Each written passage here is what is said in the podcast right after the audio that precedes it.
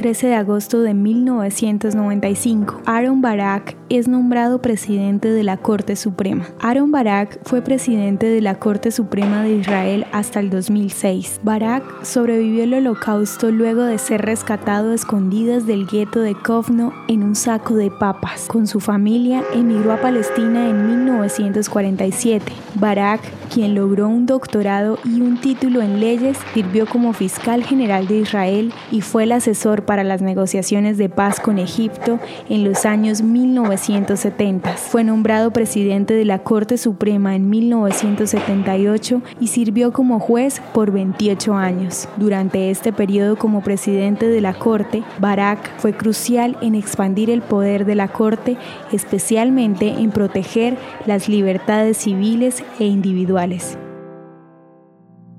¿Te gustaría recibir estos audios en tu WhatsApp? Compartimos nuevos episodios todos los días. Suscríbete sin costo alguno ingresando a www.hoyenlahistoriadeisrael.com.